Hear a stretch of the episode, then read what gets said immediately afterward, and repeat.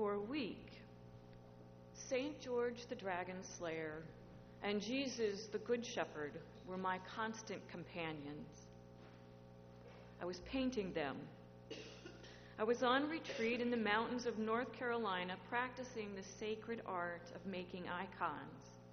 Those golden saints on wooden panels one sees in Greek Orthodox churches or in museums. It is at this point that Presbyterians look at me quizzically and are certain that John Calvin is rolling over in his grave. This is not something that Presbyterians do. But icons are like windows into heaven. Through them, we glimpse God's glory. Saint George fighting the dragon, the Madonna holding the child, the Good Shepherd carrying the sheep, the lost one on his shoulders, holding that one tight to take him safely home. Just like our stained glass windows here, they are meant to inspire us with courage to defeat evil, with comfort to know that Christ is with us when we are in trouble or lost or afraid and need to be carried home. When we sit with these saints at this icon workshop, eight hours a day, painting robes, gilding halos, the images work on the imagination.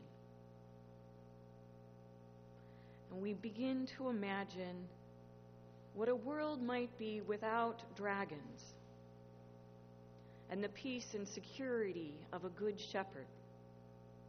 That word Advent means coming. It is the promise of Advent that God is coming into the world, that those windows on heaven will reveal not only what is on heaven but on earth. The Christ child is about to be born, and we know what that looks like for 2,000 years ago. But Advent calls us to imagine the coming of the Christ filled world. What does a God filled world look like? God calls us to imagine the future that God intends.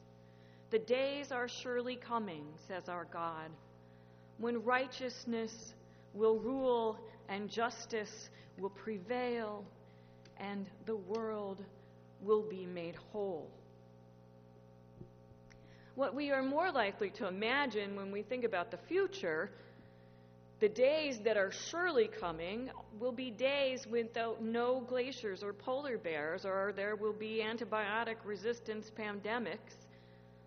Whatever the future is, people tell us it's going to be worse. And we can be incredibly, incredibly imaginative about what is worse.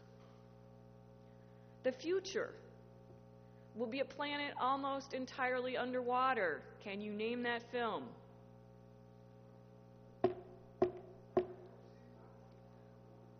Waterworld. A planet will be mostly frozen in a new ice age.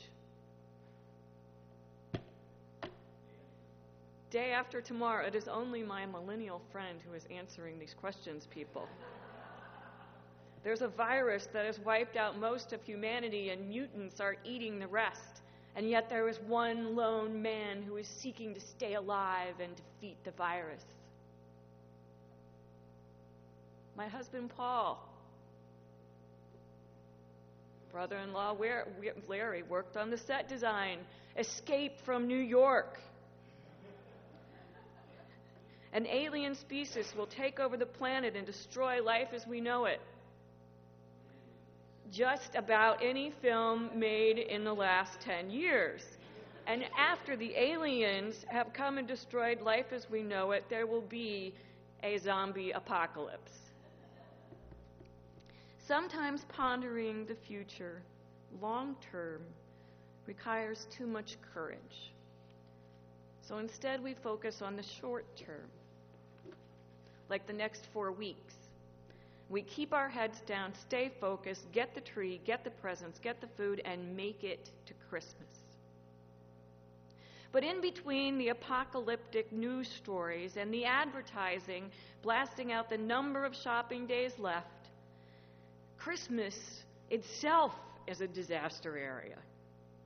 But we come to church, and in this Advent season, we love the world. And we want to leap right into the stable and hold the baby Jesus.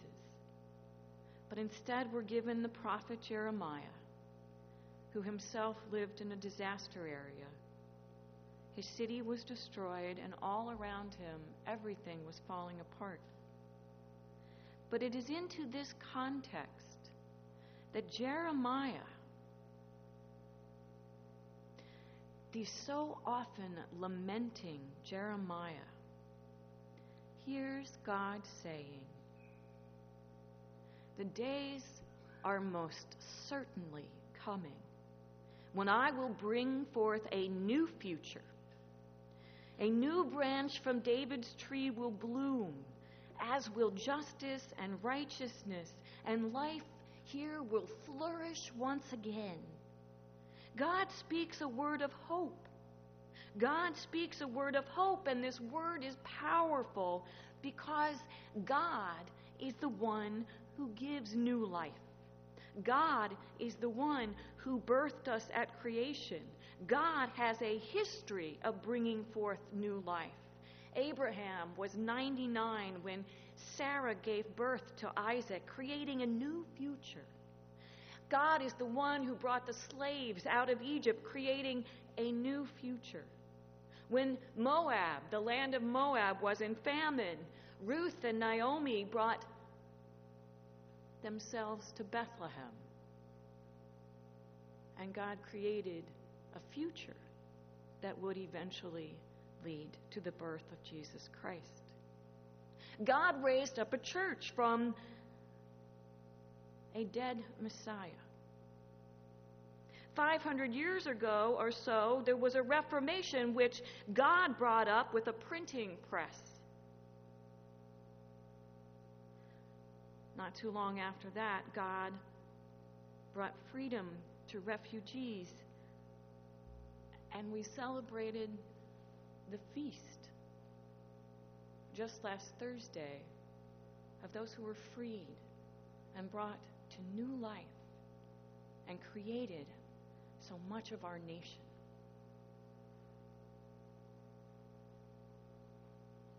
God speaks a word of hope to get us to lean into that future, that future of possibility when it seems as if there is no possibility, that future to spark the imagination.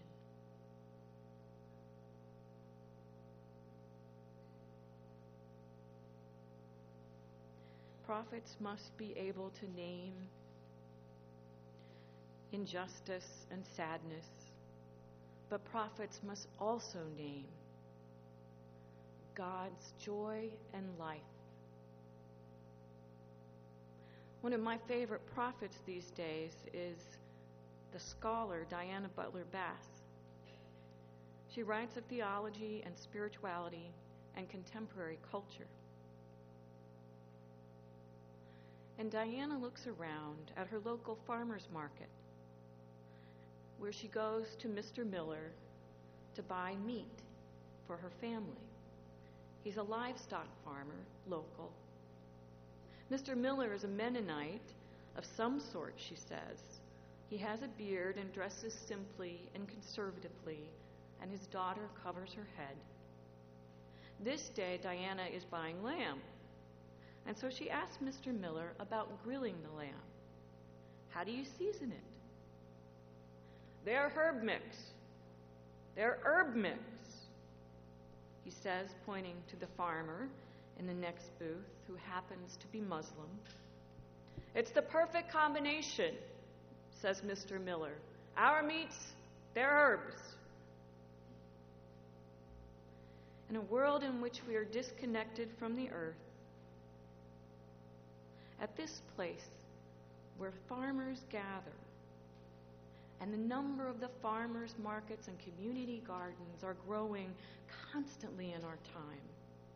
We see a new connection between creation and a sustainable environment and our humanity. In a world in which peoples of different faiths are fearful and can be violent towards none another, there are those who insist that people of different faiths make the perfect combination. In this, Diana, our prophet, sees boundaries between nature and humanity, between people of different faiths and spiritualities, between God and humanity. All of these boundaries and barriers giving way to new connectedness. And rather than the demise of creation, and rather than the demise of religion, she sees a spiritual awakening a renewed interest in the ground and the dirt, a new interest in the God as the creator of the skies, a new interest in the ancient spiritual practices, centering prayer by Buddhists, sacred art between Presbyterians and Episcopalians. Christians practicing Buddhist meditation, there is an awakening to God's presence all around us, here and now, connecting us and heightening our awareness of God's Spirit that makes us one. Yes, we look for the days that are surely coming, the days of peace and reconciliation where justice will prevail and right relationships with God and one another are brought to fulfillment, but we also see Christ coming here and now. Theologian Jennifer Ryan Ayres has written It is in the season of Advent that we engage in the strenuous and critical Christian task of imagination. What would a restored world look like?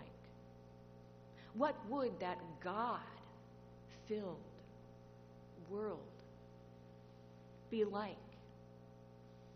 In the days that are surely coming, there will be no disease or addiction will be overcome.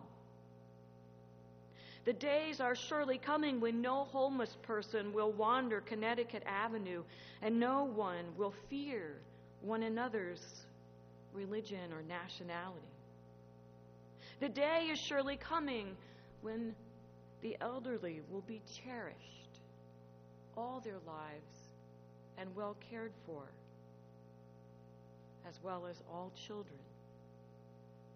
The days are surely coming when people will have enough to eat and drink and creation truly flourishes. These are the days that we as Christians must speak to our world and imagine and enact in our faith. This is what it means to hope.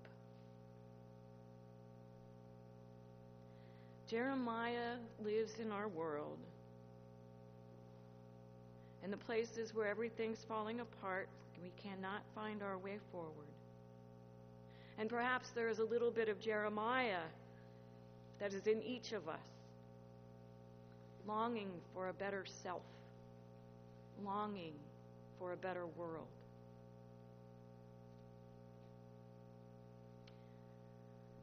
Let us sit with the prophet Jeremiah as our icon who inspires hope and gets us to be alert to what God is doing now and what God might do next week and keeps us looking for new ways to live into a new possibility of that new awakening, that fresh opportunity, and the courage to live the full, righteous, just, compassionate, joyful life that is the God filled world.